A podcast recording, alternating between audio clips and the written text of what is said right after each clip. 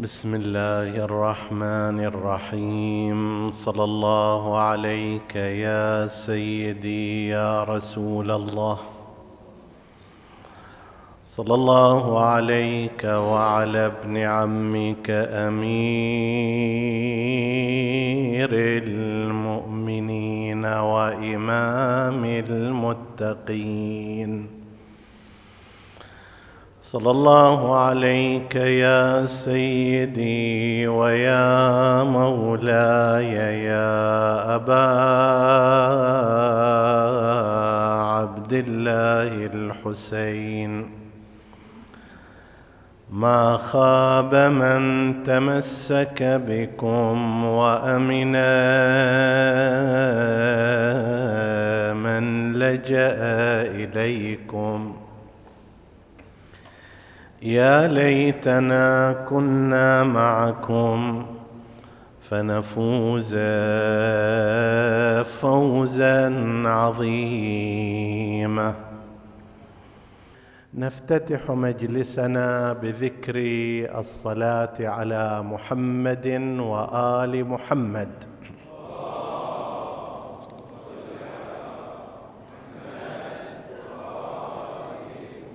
اللهم صل على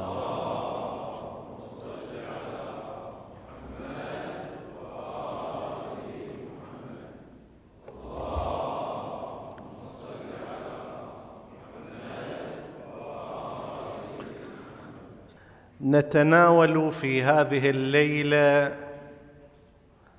الحديث بعنوان آيات القرآن. في مسيرة الحسين سلام الله عليه. سوف نتعرض إلى قسم من الآيات المباركات التي تمثل بها واستشهد بها الإمام الحسين عليه السلام في مسيرته تلك منذ خروجه من المدينة المنورة في آخر شهر رجب وإلى يوم العاشر بل إلى ما بعده عندما نطق رأسه الشريف ببعض الآيات في الكوفة وفي الشام. من أغراض هذا الحديث امور أولها التأكيد على ما نعتقده من عدم الانفصال أو الانفكاك بين العترة والقرآن الكريم. ما نص عليه سيدنا محمد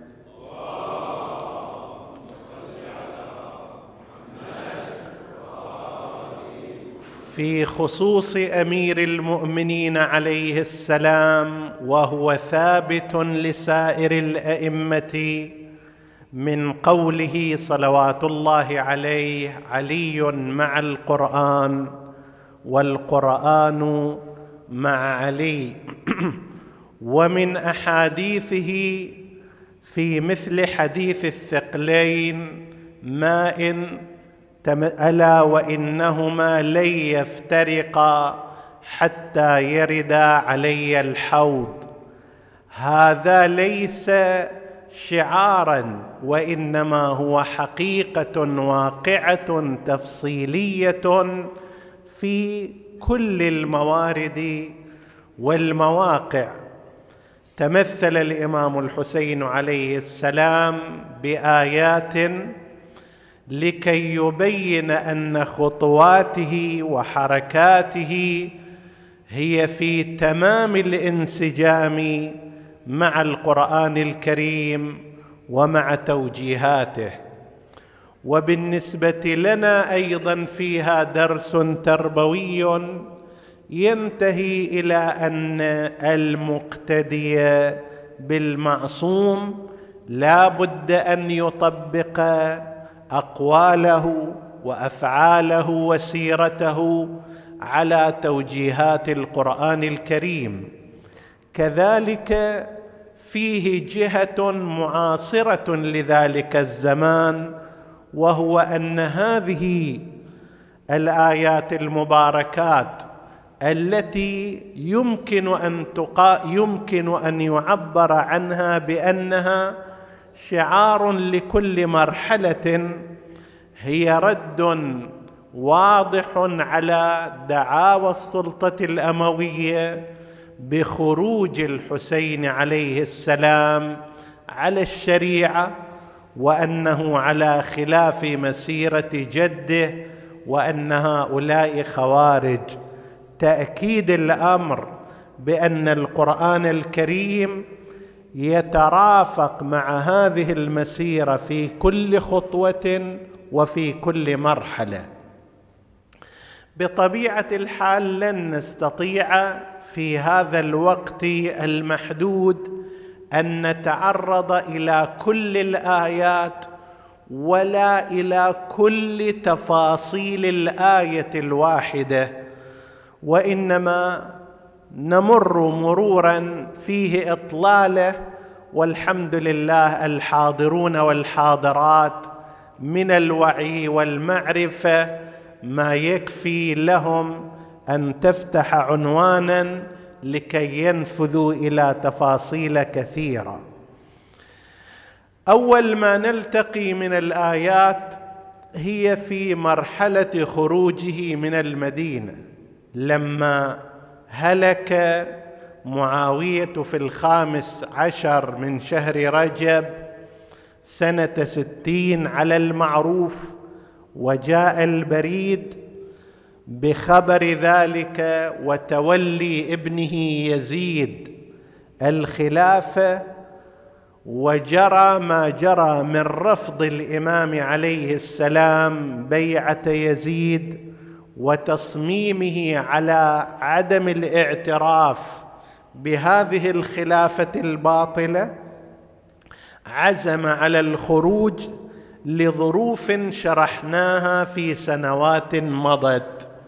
عندما خرج الإمام عليه السلام تمثل بقول القرآن الكريم فخرج منها خائفا يترقب قال رب نجني من القوم الظالمين. من الواضح هنا في هذه الآية المباركة أن الإمام عليه السلام يستدعي قصة موسى التي جرت بعد أن بدأ موسى في مواجهة السلطة الفرعونية. وفي إيقاف الظلم الحاصل على أتباعه من مؤمني بني إسرائيل وجرت مواجهة كان فيها أن قتل قبطي معتد على رجل مؤمن من بني إسرائيل. آنئذ خرج طلب موسى فخرج خائفا يترقب. غير مكانه إلى مكان آخر. قال ربي نجني من القوم الظالمين. هنا يلاحظ ثلاث تعبيرات يترقب خائف القوم الظالمين. هذه عناصر الآية المهمة اللي تستجلب هذا المشهد.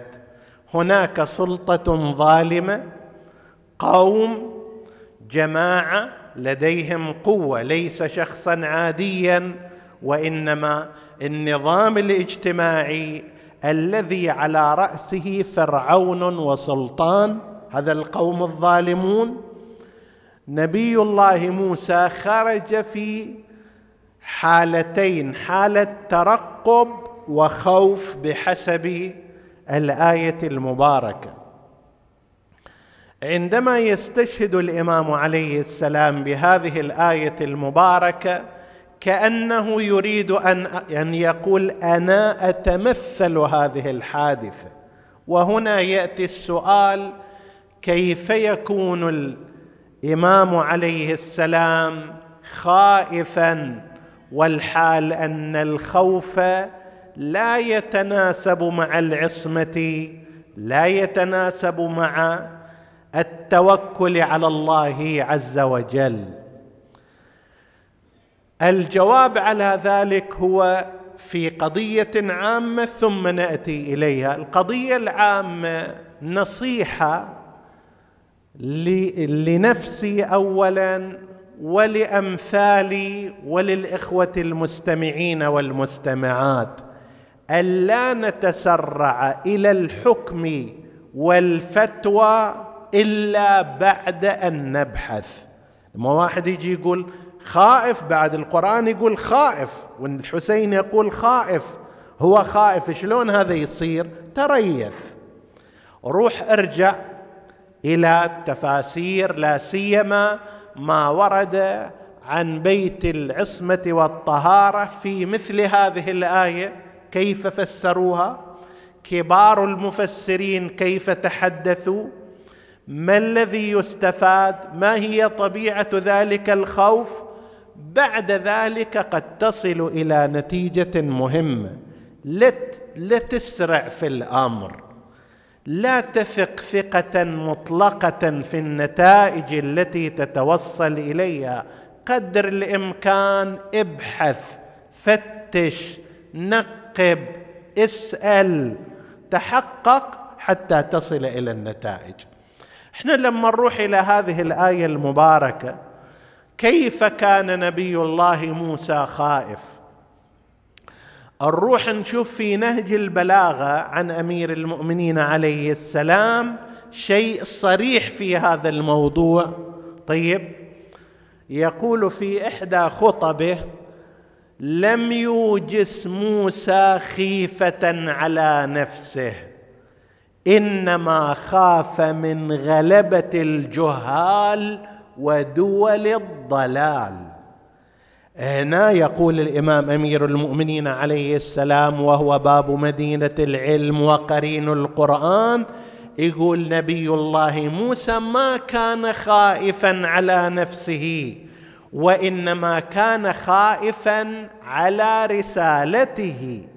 كان خائفا على أن الضلال والطغاة والخاطئون هم الذين يسيطرون على أذهان الناس.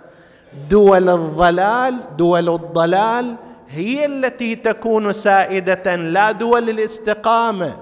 غلبة الجهال هم الذين يسيرون الناس ويوجهونهم. لا يكون الناس وراء العالم والفاهم والعارف وإنما وراء الجهله وراء غير الواعين. هذا اللي نسميه الخوف الرسالي لا الخوف الشخصي.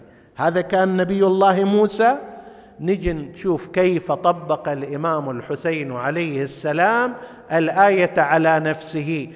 لو كان خائفا على نفسه لكان لديه عشرات المخارج. لكي يوفر الأمن لنفسه يكفي أن يبايع وينتهي الأمر.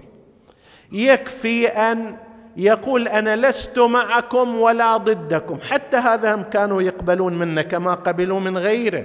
طيب عرض عليه الأمان عرض عليه الاستقرار عرض عليه الجوائز عرض عليه البقاء.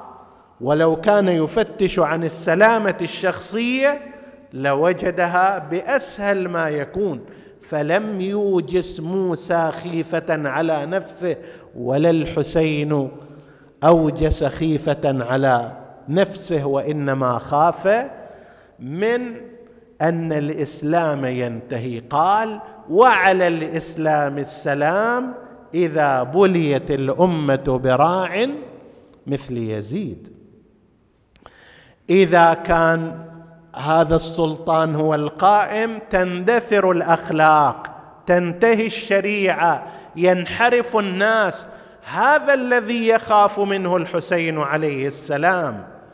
وأما على نفسه فلا يخاف. كيف وهو الذي ذهب إلى حلق الموت وولجه؟ وإلى الأخير كان يستطيع أن يتراجع ولم يفعل ذلك. وعرف منه بعض من كان معه مثل سمعان مولى الرباب. قال كنت مع الحسين منذ خروجه من من المدينة إلى أن استشهد فلا والله ما سمعته يقول أنه يسالمهم أو أن يرجع من المكان الذي جاء فيه الذي جاء منه. فأول آية من الآيات تبين لنا أن خروج الحسين عليه السلام لم يكن خروجا بطرا ولا خروجا اشرا ولا حسب الكيف وإنما كانت حالة ترقب حالة توق حالة تخوف حالة توجس على هذه الرسالة وعلى هذا الإيمان وعلى هذه الأمة. هذا واحد. من الآيات المباركات. عنوان المرحلة لماذا خرجت؟ طالع نزهة طالع أشر طخت براسك هالشكل. لا خرج خائفا على الرسالة والإيمان وعلى الأمة والقرآن يترقب من الممكن أن يهاجم في هذه الأثناء. رب نجني من القوم الظالمين. الطرف الآخر ماله أيضا كان ظالما صاحب قوة ووراءه مجتمع أيضا قوم ظالمون. هذا نموذج من الآيات في المرحلة الأولى. المرحلة الثانية في مكة المكرمة عندما وصل الإمام الحسين عليه السلام وبدأ بدعوة الناس إلى نهضته وإلى حركته. واستخدم الإمام الحسين عليه السلام سبلا متعددة في ذلك. أكبر مصرين كان في ذلك الوقت بعد مكة اللي هو فيها والمدينة التي خرج منها كانت الكوفة والبصرة. الكوفة سيأتي فيما بعد خبرها الرسائل والرسل وإرسال مسلم. والبصرة أول خطاب كان من الإمام عليه السلام إلى البصرة أن أرسل خمسة كتب إلى أعيانها. كان منهم الأشعث ابن الأحنف عفوا الأحنف ابن قيس الكندي والاحنف بن قيس ويزيد النهشلي وأيضا الجارود العبدي المنذر بن الجارود العبدي وقيس ابن الهيثم. هذول كانوا من كبار البصرة. أرسل إليهم رسالة يبين فيها سبب خروجه. وأشار في الأخير إلى هذا الكلام. قال وإني أرى أن السنة وإني أدعوكم إلى كتاب الله وسنة نبيه فإن السنة قد أميتت والبدعة قد أحيت فإنكم إن تتبعوني وتسمعوا قولي أهدكم سبيل الرشاد. هاي أهدكم سبيل الرشاد تضمين لآية قرآنية مباركة أيضا في قضية بني إسرائيل في مقطع آخر استشهد بها الإمام عليه السلام. وذلك ما جاء في القرآن الكريم من أن مؤمن آل فرعون وكان له حظوة في داخل البلاط فكان هناك تشاور بين أهل الحل والعقد كما يسمونهم ماذا نصنع مع موسى وحركته ودعوته؟ فبعضهم قال نقتله نستأصله. البعض الآخر لم يقبل هذا الكلام. هذا الرجل مؤمن آل فرعون توسل بطريقة سليمة من التقية والحكمة. فقال لهم هذا موسى واحد وكان مؤمنا بموسى لكن هنا هم يحتاج إلى ذكاء يحتاج إلى تقية يحتاج إلى حكمة. قال هذا موسى واحد من شخصين إما أن يكون صادقا فيما يقول أو يكون كاذبا. إذا كان صادقا يصبكم بعض الذي يعدكم به. يقول لكم راح يحل عليكم العذاب؟ يصيبكم غضب من الله عز وجل؟ هذا إذا صادق راح يحل عليكم العذاب والغضب. وإذا كان كاذبا فلا يضركم شيء وراح تتبين لكم تبين لكم الأيام والمستقبل أنه غير صادق فلا تتعجلوا في أمره. هنا يتبين ذكاء الإنسان وهذه بين قوسين تعلم هؤلاء الأناس الذين يكون لديهم اتصال بمواقع الحل والعقد والسلطات. أنت إذا صار عندك يد صار عندك شخصية جاه في موقع من المواقع السلطوية والسياسية ليصير هذا طريق للإثراء الشخصي مالك. وين ماكو مقاولة ضمها إلى جيبي. وين ما أكو فرصة أقتنصها قبل لا غيرك يوصل إليها. وإنما اسعى أن يكون لدينك وإيمانك والمؤمنين الحظ الأكبر استثمر مو في هذا المال استثمر للآخرة. أعطي شيء عندما تأتي يوم القيامة يقولوا لك باقتراح فلان نجا المؤمنون. بكلام فلان حصل الإيمان على نقطة قوة. طيب هذا الرجل سوى هالشكل وطلب منهم أن يتبعوه حتى يهديهم سبيل الرشاد. إن تتبعوني أهدكم سبيل الرشاد. الإمام عليه السلام يقول لهؤلاء أعيان البصرة الآن أكو كلام في الأمة. السلطة الأموية بيدها القوة وبيدها السلاح والجيش ودا تروح في مشوار. وأنا سبط رسول الله صلى الله عليه وآله أمشي في طريق آخر وأنا أطلب منكم أن تتبعوني وأن تسمعوا قولي حتى أهديكم سبيل الرشاد. أنا أخذوني مثل مؤمن آل فرعون. السلطة الحاكمة فرعون وقومه يجرون البلد إلى اتجاه أنا عندي اتجاه آخر ورأي ثاني. ما دامت السنة قد أميتت والبدعة احيت والأمور قد انقلبت اسمعوا قولي أطيعوني حتى أهديكم. سبيل الرشاد. هذا أيضا فيه كما ذكرنا رسالة لمن يكون له في بلده في مجتمعه في أمته يد عند قدرة إعلامية عند قدرة سياسية عند قدرة اجتماعية عند واصل حسب التعبير. هذا يقدر يخدم دينه ويقدر يخدم المؤمنين ولو على مستوى الرأي وتوجيه الكلام الحسن.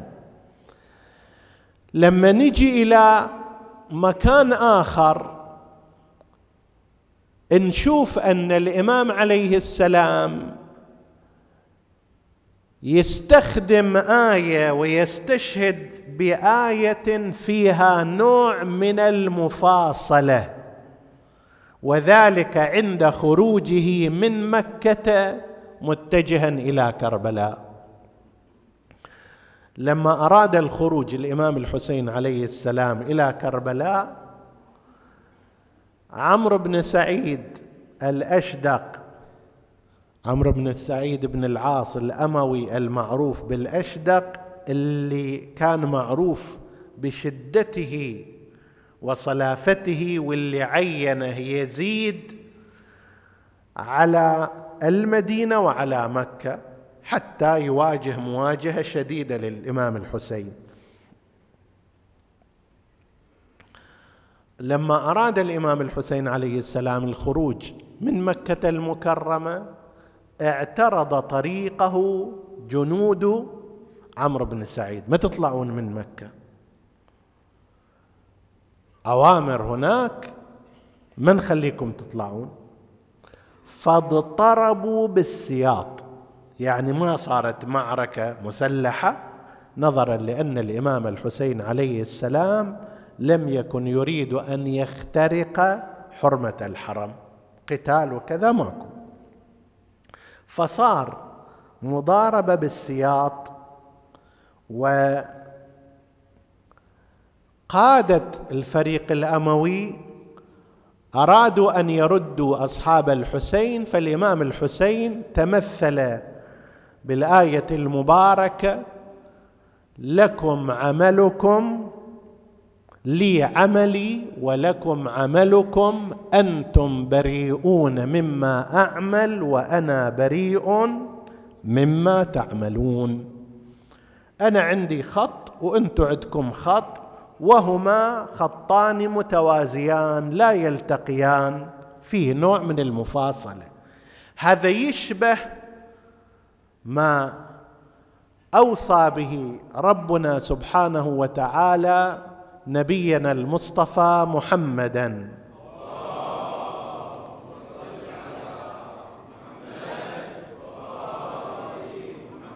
وإن كذبوك فقل لي عملي ولكم عملكم أنتم بريئون مما أعمل وأنا بريء مما تعملون. وفي سورة الكافرون واضح لكم دينكم ولي دين بين قوسين هنا أيها الأكارم والكريمات. أحيانا يصير عبارة صحيحة فهمها خطأ واحيانا أصل العبارة غير صحيحة. لعلنا نشير إلى هالمعنى هذا في ليلة أخرى. لكن ما يرتبط بموضوعنا هنا أحيانا نفس هذه الكلمة لي عملي ولكم عملكم. لكم دينكم ولي دين. هذه من حيث الأصل ثابتة وصحيحة. لكن قد يكون التطبيق لها تطبيقا غير صحيح. يجي فد إنسان يقول لك على سبيل المثال أنه أنت لماذا لا تلتزم بصلاتك في أول وقتها. مثل ما المؤمنون يصنعون ذلك فهو يقول لك لا أنا لا أفعل ذلك. ينصحك فأنت لا سمح الله تجي تقول له لكم دينكم ولي دين. هذا تطبيق خاطئ لهذه الكلمة. لي عملي ولكم عملكم. تطبيق خاطئ لهذه الكلمة. فتاة تنصحها مثلا امرأة مؤمنة أنه انت حجابك ليس كما ينبغي تحجبي بشكل أفضل هذا واجب من الناحية الشرعية. طيب ليظهر ما ينبغي أن يحجب منك فتقول لها لكم دينكم ولي دين. قرآن يقول لكم دينكم ولي دين. هذا تطبيق خاطئ لهذه الكلمة والآية الصحيحة. متى نقول لكم دينكم ولي دين؟ متى نقول لي عملي ولكم عملكم؟ أنتم بريئون مما أعمل وأنا بريء مما تعملون.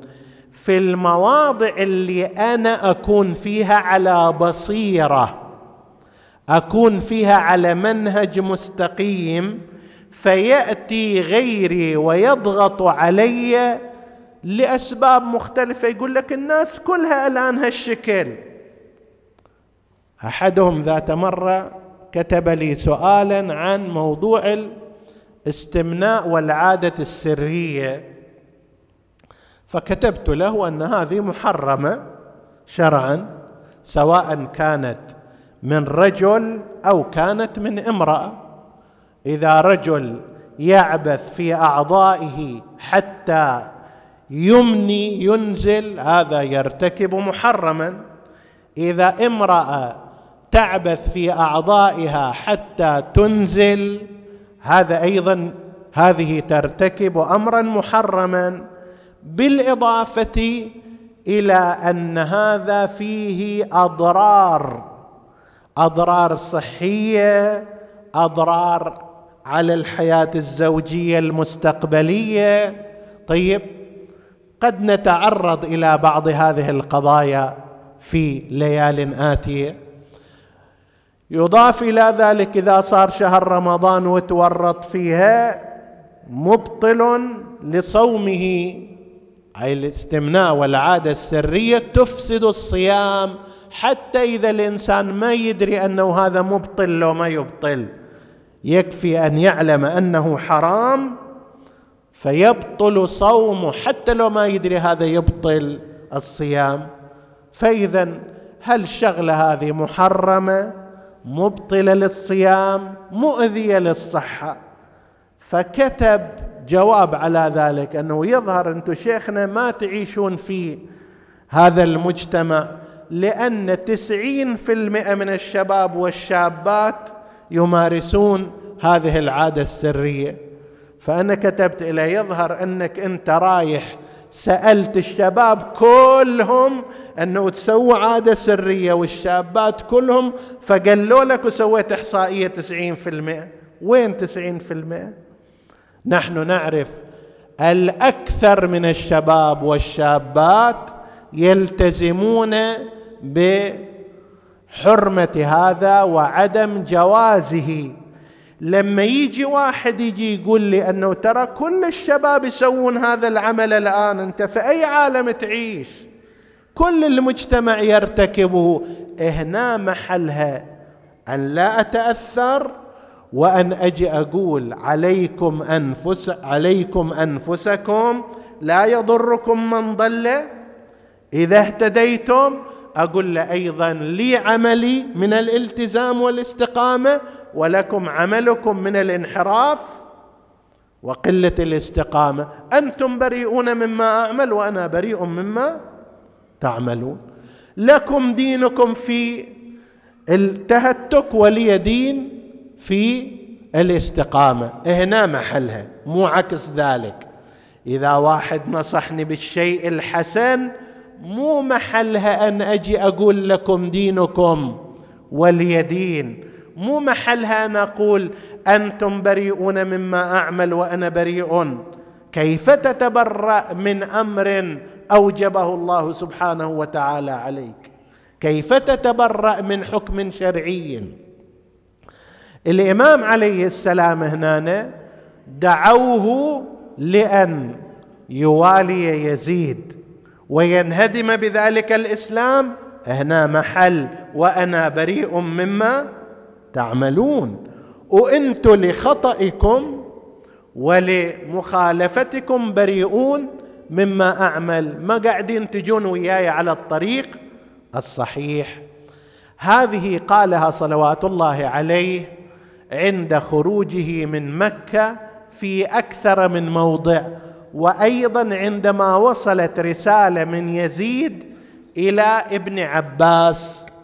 أيضا قال لابن عباس ترى الحسين يريد يشق عصا الطاعة ويخالف ما اجتمعت عليه الأمة وهذا طريق غير صحيح.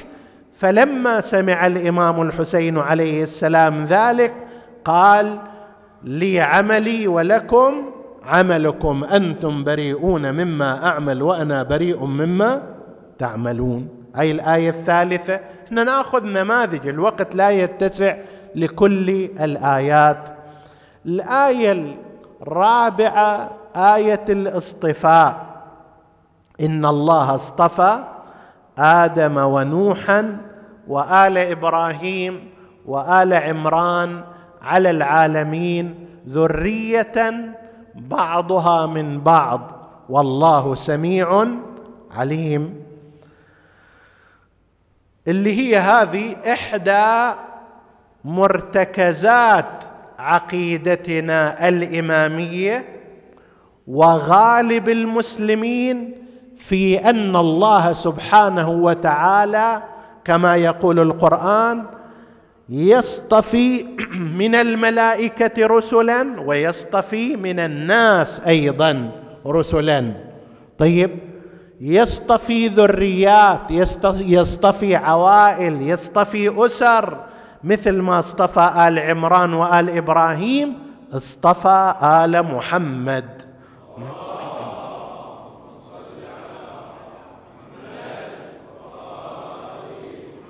هذه الآية المباركة استشهد فيها الإمام الحسين عليه السلام في مواضع متعددة. واحد من تلك المواضع عندما تخاطب معه محمد ابن الأشعث ابن قيس. أشعث ابن قيس رأس هذه الأسرة معروف. يعني حلقة الغدر والنفاق وإله في التاريخ أسود طبع به أبناءه وبناته. بنته جعدة سمت الإمام الحسن عليه السلام. ابنه قيس خان مسلم بن عقيل في الكوفة ابنه محمد ابن الأشعث كان على رأس جيش في مواجهة الإمام الحسين عليه السلام. فلما الحسين سلام الله عليه وقف بين الصفين وخطب فيهم قال هذه عمامة رسول الله أنا لابسها سيف رسول الله أنا أتقلده. طيب عرض إلى أعمامه وأعمام أبيه من العترة وناشدهم بحرمته من رسول الله صلى الله عليه وآله. فقال له محمد بن الأشعث وأي حرمة لك من رسول الله؟ هي هنا بعد. يصح أن يتمثل الإنسان وليس يصح في الأفهام شيء إذا احتاج النهار إلى دليل.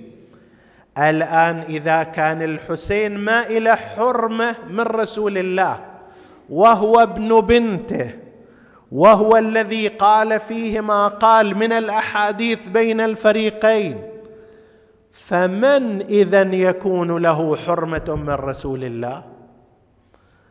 هنا الإمام عليه السلام أشار إلى قضية الاصطفاء وقال له إن الله اصطفى آدم ونوحا وآل إبراهيم وآل عمران على العالمين. يعني آل إبراهيم منهم رسول الله صلى الله عليه وآله وإن النبي قد اصطفي من قبل الله عز وجل ومن ذريته كان الحسنان. والذي أمامك هو فلذة من رسول الله صلى الله عليه وآله. هذا مورد. المورد الآخر عندما خرج علي الأكبر إلى القتال. والإمام الحسين شيعه بذلك الدعاء. وخاطب عمر بن سعد قطع الله رحمك كما قطعت رحمي ولم تحفظ قرابتي من رسول الله. ثم تلا الآية المباركة إن الله اصطفى آدم ونوحا وآل إبراهيم وآل عمران على العالمين. ولذلك التفت إلى هذا المعنى وإن كان هذا بذاته يحتاج إلى بحث مفصل. يرى بعض العلماء أن هذه من المراتب العليا لعلي الأكبر. لأن الاصطفاء كما يقول هؤلاء درجات درجة اصطفاء نبوة وعصمة أي الدرجة العليا درجة اصطفاء إمامة وعصمة درجة ثالثة ليس فيها الإمامة الاصطلاحية ولا العصمة الاصطلاحية ولكن اكو هناك اصطفاء الهي ويقول إن استشهاد الإمام الحسين عليه السلام بهذه الآية في حق علي الأكبر عند خروجه قد يشير إلى هذا المعنى وهي مرتبة عالية. هذا يحتاج إلى كما قلت حديث أكثر تفصيلا. الآن لا نستطيع أن نتعرض إليه. هذه آية من الآيات. وآية نطق بها الرأس الشريف. بل آيات. منها ما كان في الكوفة. مرارا نقل أن رأس الحسين عليه السلام تكلم من على ذلك الرمح. تاليا الآيات. يتلو الكتاب على السنان وما سمعت بواعظ اتخذ القنا بدلا من الأعواد. هذا الرأس كان يتلو آيات سورة الكهف. أم حسبت أن أصحاب الكهف والرقيم كانوا من آياتنا عجبا؟ ليش هذه الآية وليش من سورة الكهف؟ هذا هم يحتاج إلى لا بحث لكن إشارة عامة. سورة الكهف بشكل عام تريد أن تقول للقارئ لا تنظر إلى المظاهر لا تؤسر بالمحيط الذي تعيش فيه وبالمظهر وإنما انظر إلى ما بعد ذلك. قضية الخضر وموسى لا تطالع الأمور الظاهرية روح وراء بواطن القضايا. النتائج لا تشوف الآن رأس مقطوع وسبايا مأسورة. هذا ظاهر الأمر. لكن فوالله لا تمحو ذكرنا ولا تميت وحينا. لا تشوف حين هذا نفس كلام الإمام نفس كلام زينب. حيث رأيت الدنيا لك متسقة والأمور مستوسقة. فمهلا مهلا هذه أمور ظاهرية. لا تتصور أن نهاية التاريخ هنا وإنما نهاية الأمر هو لنا آخر الأمر المستقبل لنا. لا تتصور أن هذه الحالات هي نهاية الأمر وإنما بعد ذلك تأتي الأجيال وتأتي الجموع وتأتي الجماهير. لكي تخلد ذكر الحسين عليه السلام. هل رأيتم رجلا بحسب الظاهر ميتا يحشد من الجموع في هذه الليلة مئات الملايين من البشر؟ هذه الليلة مئات الملايين من شيعة أهل البيت في كل قارات الدنيا يحتشدون لأجل نداء الحسين عليه السلام. لتنظر إلى ذلك اليوم. انظر إلى هذا اليوم. فلما يتلو الكتاب من آيات سورة الكهف لأن سورة الكهف تريد أن تقول لا تنظر إلى مظاهر الأشياء وانظر إلى مآلاتها ونتائجها. وبواطنها أم حسبت أن أصحاب الكهف والرقيم كانوا من آياتنا عجبا؟ ذكرنا في بعض السنوات أن شيخنا الصدوق على الله مقامه المتوفى سنة 381 هجرية أزال الاستبعاد الذي قد يتبادر إلى ذهن بعض الناس كيف أن رأسا مقطوعا يتلو ويتكلم. قال أسوأ أصعب من هذا بحسب النظر هو اليد والرجل والعين والأذن. وهي في يوم القيامة تشهد على الناس مع أنها بحسب طبعها لا تتكلم أصلا. الآن في هذه الدنيا يدك لا تتكلم ولا رجلك لها قابلية الكلام. بينما الرأس فيه قابلية الكلام. فإذا أراد الله سبحانه وتعالى من ذلك من تلك الرجل واليد التي لا تتكلم أصلا لكنها تتكلم في يوم القيامة اظهارا لقدرة الله وحجته. أيضا هنا إظهار لحجة الله في خلقه ووليه على أمره يظهر له من الكرامات. ما يكون مثل هذا امرا بسيطا جدا. فسلام الله على الحسين الذي أحيانا وأحيا هذه الأمة. الفكرة اللي البعض يقول نحيي المأتم.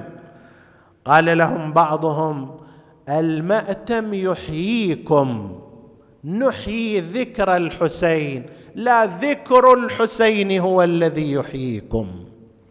نحن لولا ذكر الحسين غير أحياء ذكر الحسين هو الذي يحيي أمر الحسين هو الذي يحيي المجتمعات. لا أننا نحيي أمر الحسين الحسين وأمره حي خالد باق. نحن من الله علينا أن نستجيب لتلك النداءات التي وجهها أئمة الهدى عليهم السلام لكي نحيا بهذا الذكر لكي ننهض بهذا الولاء. ونحمد الله على أن وفقنا لذلك. نسأل الله أن يزيدنا له محبة وعشقا وفناء والتزاما بحيث إذا ذكر الحسين فأي عين تصون دموعها؟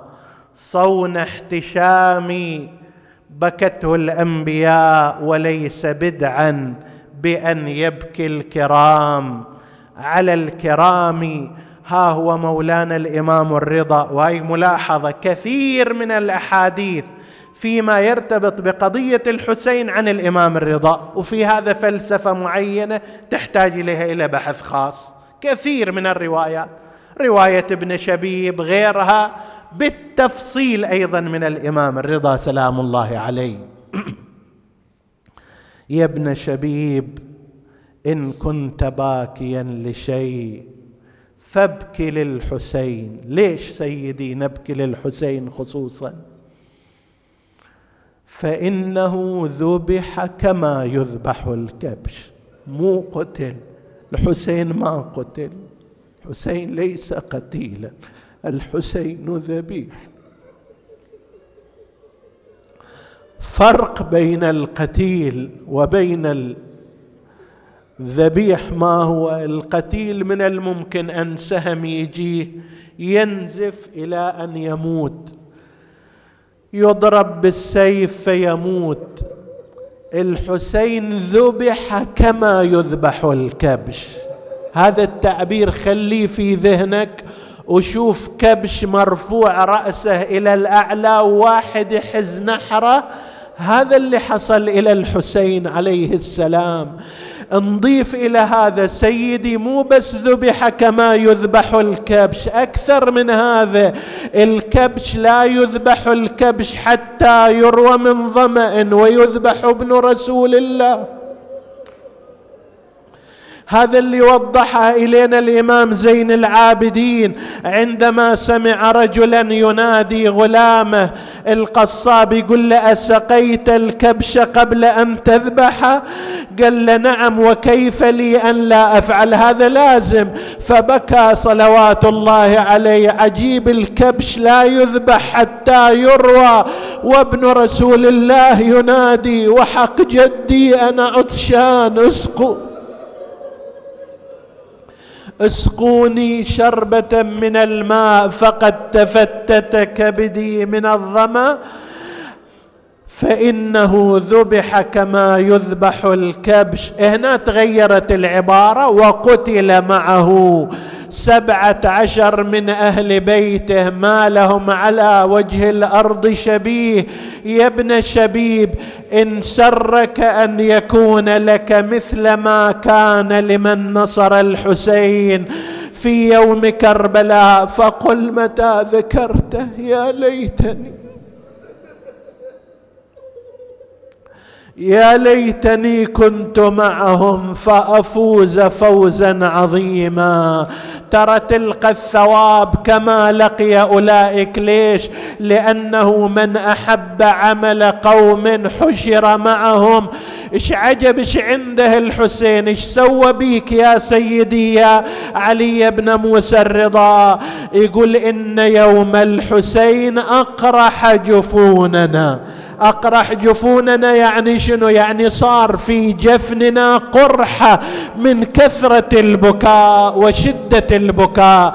تقرحت جفون أهل البيت أقرح جفوننا وأسبل دموعنا وأذل عزيزنا. من هذا العزيز اللي انذل سيدي؟ هل هو الحسين؟ لا.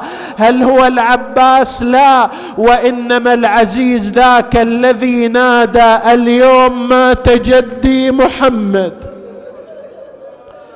تلك المرأة الشامخة العزيزة التي لم تر حتى عينها ظل شخصها وإذا بها شابك عشرها على رأسها وهي تنادي اليوم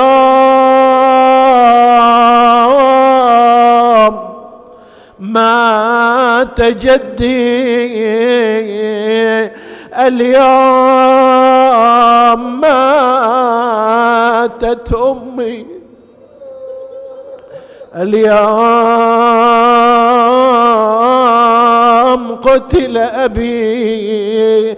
اليوم قضى أخي.